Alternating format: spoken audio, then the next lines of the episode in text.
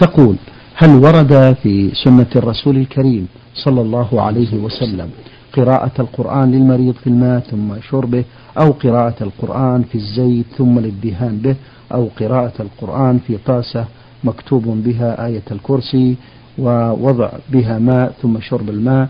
لأن كثيرا من الناس يفعلون ذلك. هل هذا جائز يا فضيلة الشيخ أم لا؟ نرجو إفادة مأجورين. الحمد لله رب العالمين وأصلي وأسلم على نبينا محمد وعلى آله وأصحابه أجمعين. قال الله عز وجل وننزل من القرآن ما هو شفاء ورحمة للمؤمنين. وهذا الشفاء الذي أنزله الله عز وجل في هذا القرآن الكريم يشمل شفاء القلوب من أمراضها. وشفاء الأبدان من أمراضها أيضا. ولهذا لما أخبر النبي صلى الله عليه وسلم أبو سعيد أو غيره ممن معه في في السرية التي بعثها رسول الله صلى الله عليه وسلم فاستضافوا قوما من العرب فلم يضيفوهم. ثم إن سيد هؤلاء القوم لدغ فطلبوا له قارئا يقرأ من السرية التي بعثها رسول الله صلى الله عليه وسلم, صلى وسلم فجاءوا إليهم فقالوا هل منكم من راق يعني من قارئ؟ قالوا نعم ولكنكم لم تضيفونا فلا نرقى لكم إلا بجعل. فاجعلوا لهم شيئا من الغنم. ثم ذهب قارئ قارئ منهم يقرأ على هذا اللديغ فقرأ عليه بفاتحة الكتاب فقام كأنما نشط من عقال يعني قام بسرعة طيبا بريئا. ثم أعطوهم الجعل ولكنهم توقفوا حتى يسألوا رسول الله صلى الله عليه وسلم. فلما سألوا رسول الله صلى الله عليه وسلم عن هذا قال خذوا واضربوا لكم واضربوا لي معكم بسهم. وقال للقارئ وما يدريك يعني ما يعلمك أنها أي الفاتحة رقية. وهكذا بعض الآيات الأخرى. التي يسترقي بها الناس بل التي يقرأ بها الناس على المرضى تفيد فائدة مجربة معروفة. فإذا قرأ القارئ على المريض بفاتحة الكتاب وبغيرها من الآيات المناسبة فإن هذا لا بأس به ولا حرج وهو من الأمور المشروعة. وأما كتابة القرآن بالأوراق ثم توضع بالماء ويشرب الماء. أو على إناء ثم يوضع فيه الماء ويرج فيه ثم يشرب. أو النفس في الماء بالقرآن ثم يشرب. فهذا لا أعلم فيه سنة سنة عن رسول الله صلى الله عليه وسلم ولكنه كان من عمل السلف وهو أمر مجرد وحينئذ نقول لا بأس به. أي لا بأس أن يصنع هذا للمرضى لينتفعوا به. ولكن الذي يقرأ في الماء بالنفس أو التفل ينبغي له ألا يفعل ذلك إذا كان يعلم أن فيه مرضا يخشى منه على هذا المريض الذي قرئ له. بارك الله فيكم. المستمعة أم أسامة أيضا من أسئلتها هذا السؤال الطويل تقول بأنها امرأة ضعيفة الجسم وقد ولدت ابن آه، آه، بصعوبة لدرجة أنني كنت أصرخ لأنهم أعطوها تقول مادة سائلة يقولون بأنها طلق صناعي لأن طلقها تقول ضعيف. ومع هذا الطلق الصناعي؟ تقول أشعر كأنني أفقد عقلي وتعبت كثيرا بعد الولادة وظل التعب لمدة سنة تقريبا. آه، تقول بأنها حملت بعد ذلك بابنها الثاني فنصحها البعض بالذهاب إلى مستشفى خاص وأعطوها آه، إبرة تخدير آه، لأنها لم تتحمل الطلق الصناعي أيضا. وأيضا تقول بعد أن أعطوني إبرة التخدير لم أشعر بألم الولادة ونمت قليلا. هل هذا جائز فضيلة الشيخ؟ لأنني الآن تقول بأنها حامل في الشهر الثالث. أرجو الإفادة جزاكم الله خيرا. لأن البعض أخبرني بأن هذا لا يجوز. إذا كانت المرأة يشق عليها الطلق والولادة وأخذت من الأدوية المباحة ما يعينها على ذلك فإن هذا لا بأس به. الحمد لله. وهو من باب التنعم بنعم الله سبحانه وتعالى. والله سبحانه وتعالى لكرمه وجوده وفضله يحب من عباده أن يتنعموا بنعمه التي من بها عليهم. ويحب من عبده أن يرى أثر نعمته عليه. فاستعمال هذه المسكنات أو المقويات الطلق أو ما أشبه ذلك من الأشياء المباحة لا بأس به ولا حرج. لأن الله سبحانه وتعالى يحب اليسر لعباده. الحمد لله. كما قال تعالى يريد الله بكم اليسر ولا يريد بكم اليسر. آه، أيضا من أسئلتها هذا السؤال تقول مشكلتي أنني حينما أشاهد ما يغضب الله أصرخ وأثور وأغضب غضبا شديدا وأبين أن هذا حرام ولكن بصراخ خاصة إذا كان أمامي إذا كان الذي أمامي لم يقتنع ولا يريد أن يقتنع. وحين أقدم الأدلة آه، يفسرونها على غير تفسيرها فأغضب أكثر. وقرأت أن الرسول الكريم صلى الله عليه وسلم أخبر شخصا سأله قال لا تغضب ثلاث مرات وقرأت حديثا آخر بما معناه أن الرسول صلى الله عليه وسلم كان لا يغضب لنفسه ولكن يغضب إذا انتهكت محارم الله. أرجو توضيح كيف كان غضب رسول الله صلى الله عليه وسلم إذا انتهكت محارم الله وما دورنا نحن وكيف يجب أن يكون غضبنا وما هو الغضب المنهي عنه في الحديث الأول. نرجو إفادة. جزاكم الله خيرا. لا شك أن الإنسان إذا كان عنده غيرة على محارم الله لا شك أنه سيغضب ويثور ولكن ينبغي للإنسان أن يطمئن نفسه. وأن يعلم أن الهدى بيد الله عز وجل. كما قال الله تعالى لنبيه محمد صلى الله عليه وسلم إنك لا تهدي من أحببت ولكن الله يهدي من يشاء. وعليه أن يعالج الأشياء بحكمة.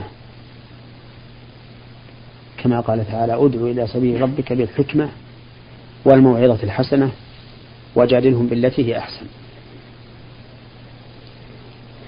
والغضب الذي أوصى رسول الله صلى الله عليه وسلم بتركه هو الغضب الذي يتمكن الإنسان من التحكم فيه. وأما ما جاء غيرة لله ولدينه وأما ما جاء غيرة لله ولدينه ولرسوله صلى الله عليه وسلم من غير أن يتمكن الإنسان من كظمه فإن الإنسان لا يؤاخذ عليه. وقد كان النبي عليه الصلاة والسلام يغضب أحيانا في خطبه إذا وعظ الناس لانتهاكهم شيئا من محارم الله عز وجل.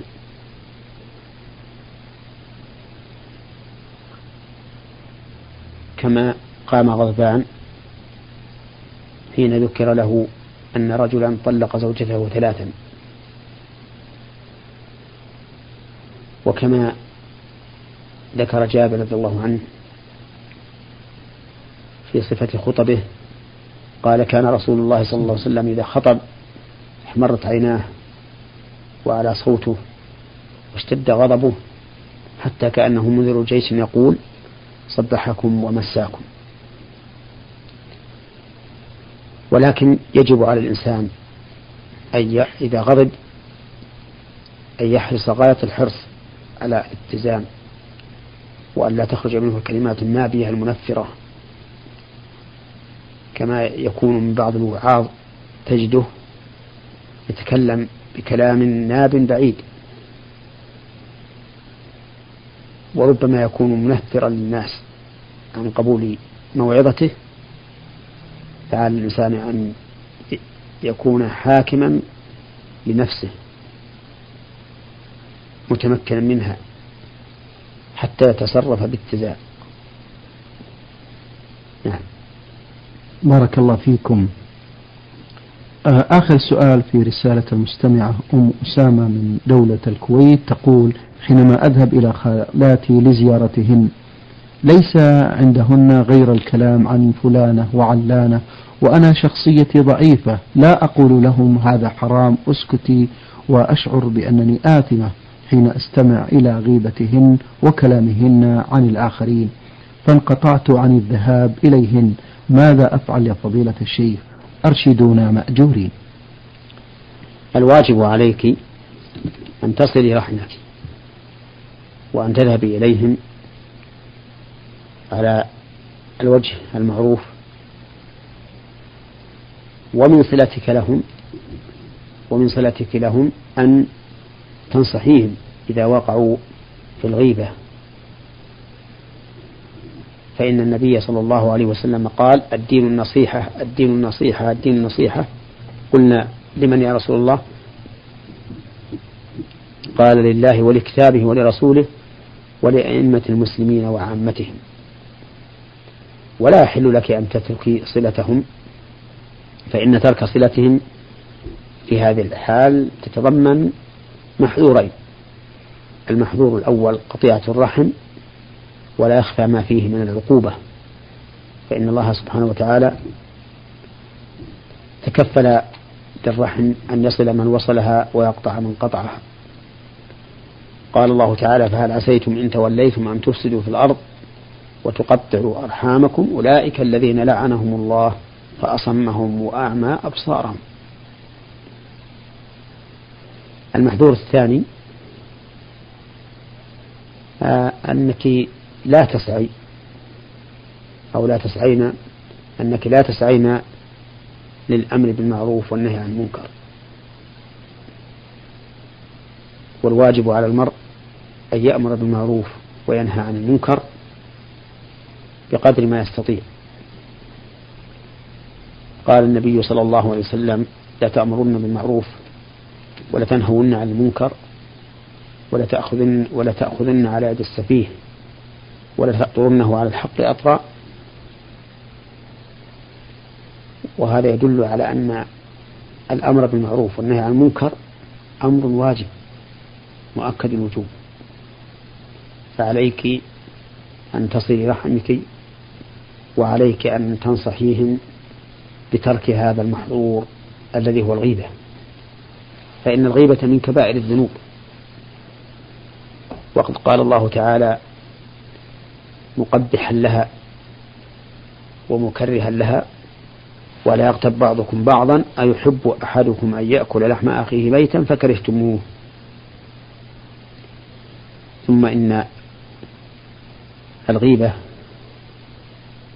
ظلم لأخيك المسلم والظلم ظلمات يوم القيامة.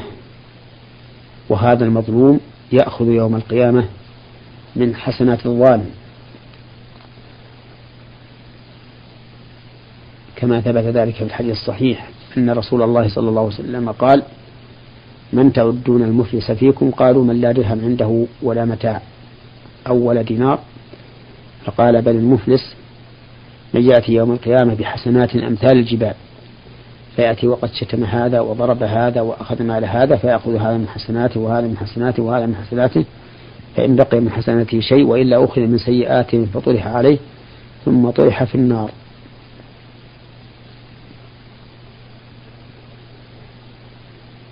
وإذا وقعت الغيبة من شخص لأخيه فالواجب عليه الكف والإعراض عن هذا. ثم إن كان أخوه قد علم بأنه اغتابه فليذهب وليتحلل منه في الدنيا قبل أن يموت. وإن كان أخوه لم يعلم بأنه اغتابه فليثني عليه بما يستحقه من الثناء في المجالس التي يغتابه فيها وليدعو الله له. نعم.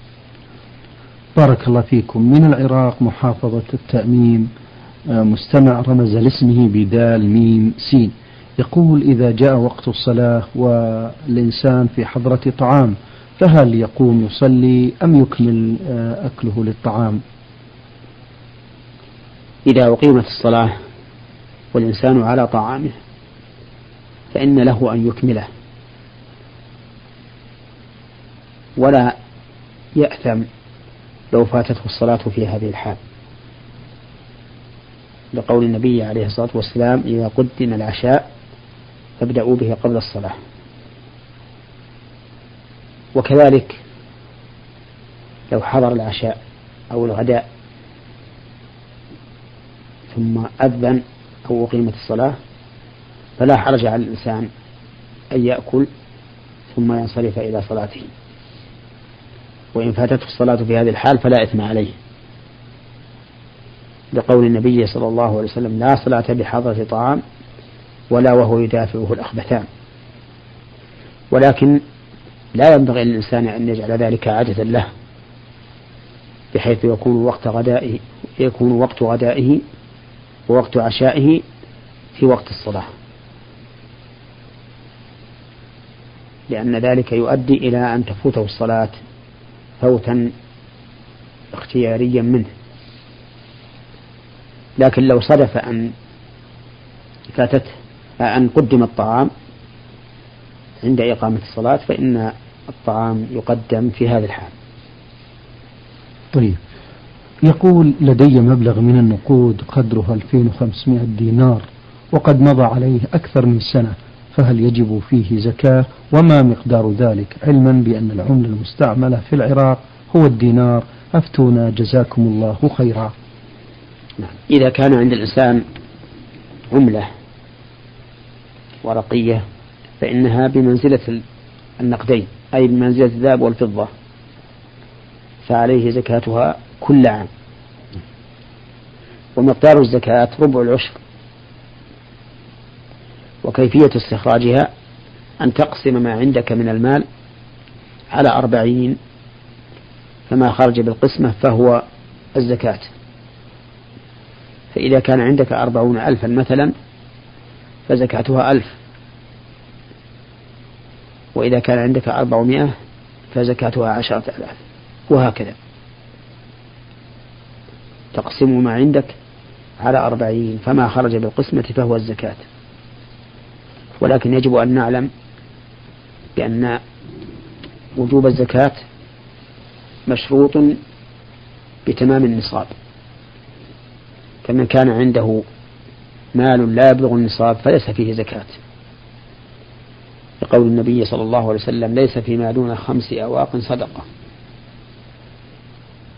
وخمس الأواق مئة درهم لأن الأوقية أربعون درهما إسلاميا. فتكون خمس الأواق مئتي درهم.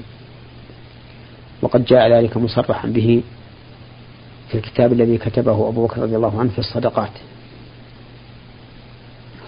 آه، في الصدقات.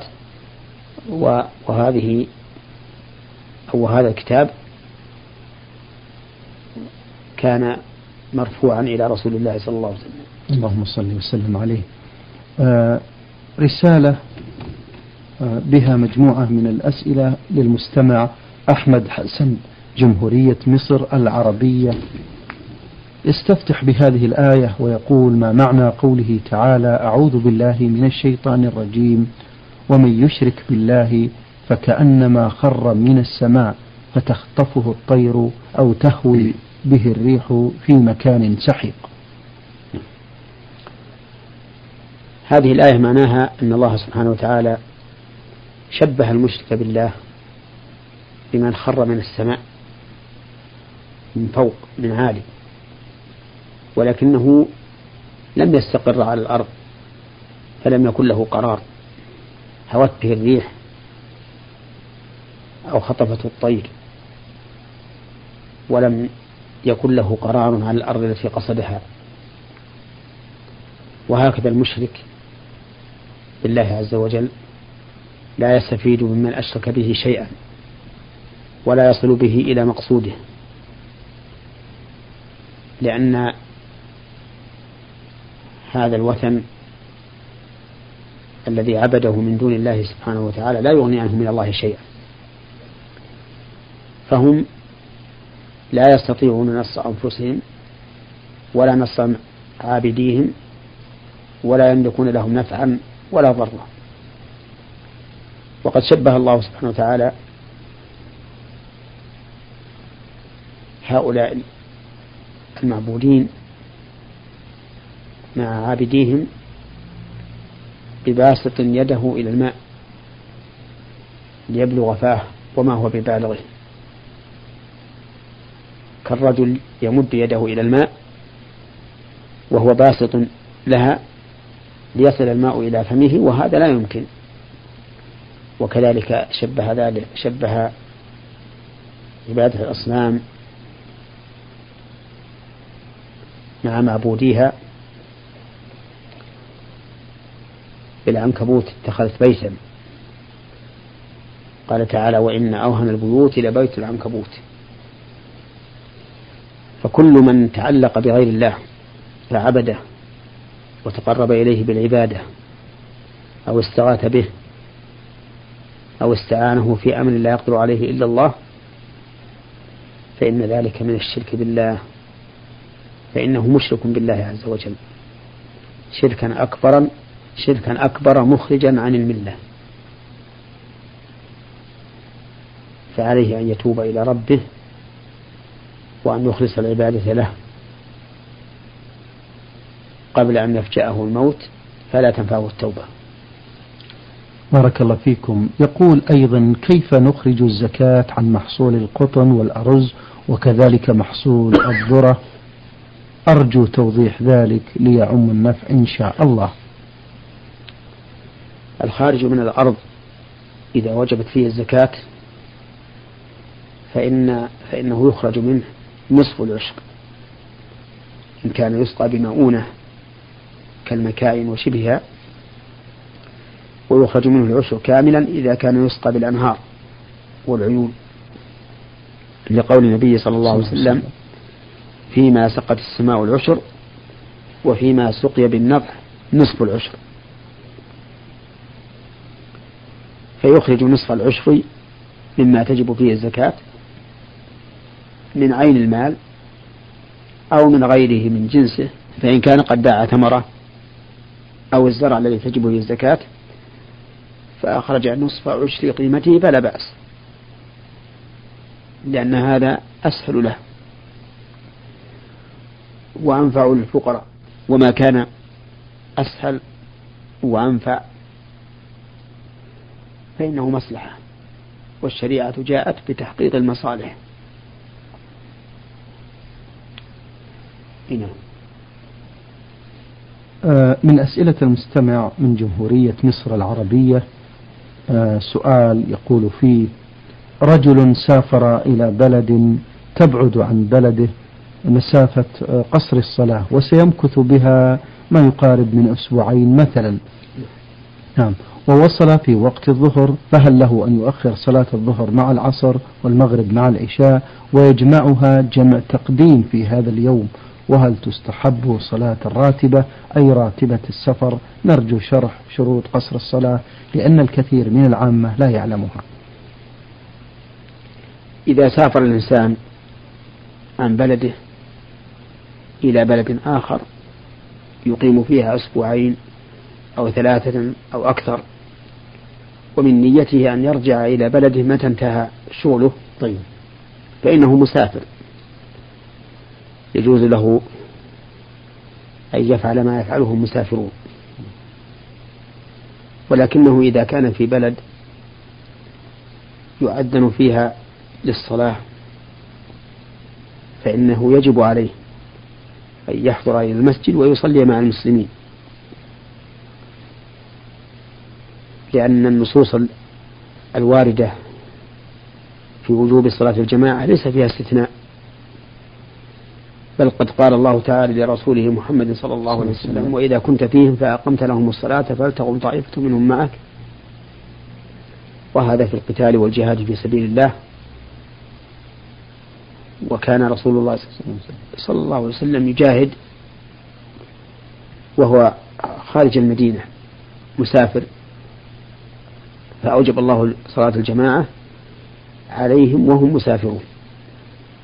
لكن لو فرض أن هذا الإنسان الذي أتى إلى هذه البلدة بعيد عن عن المسجد أو فاتته الصلاة فلا بأس أن يصلي ركعتين فيقصر الرباعية إلى ركعتين ما دام في هذا البلد حتى يرجع إلى بلده.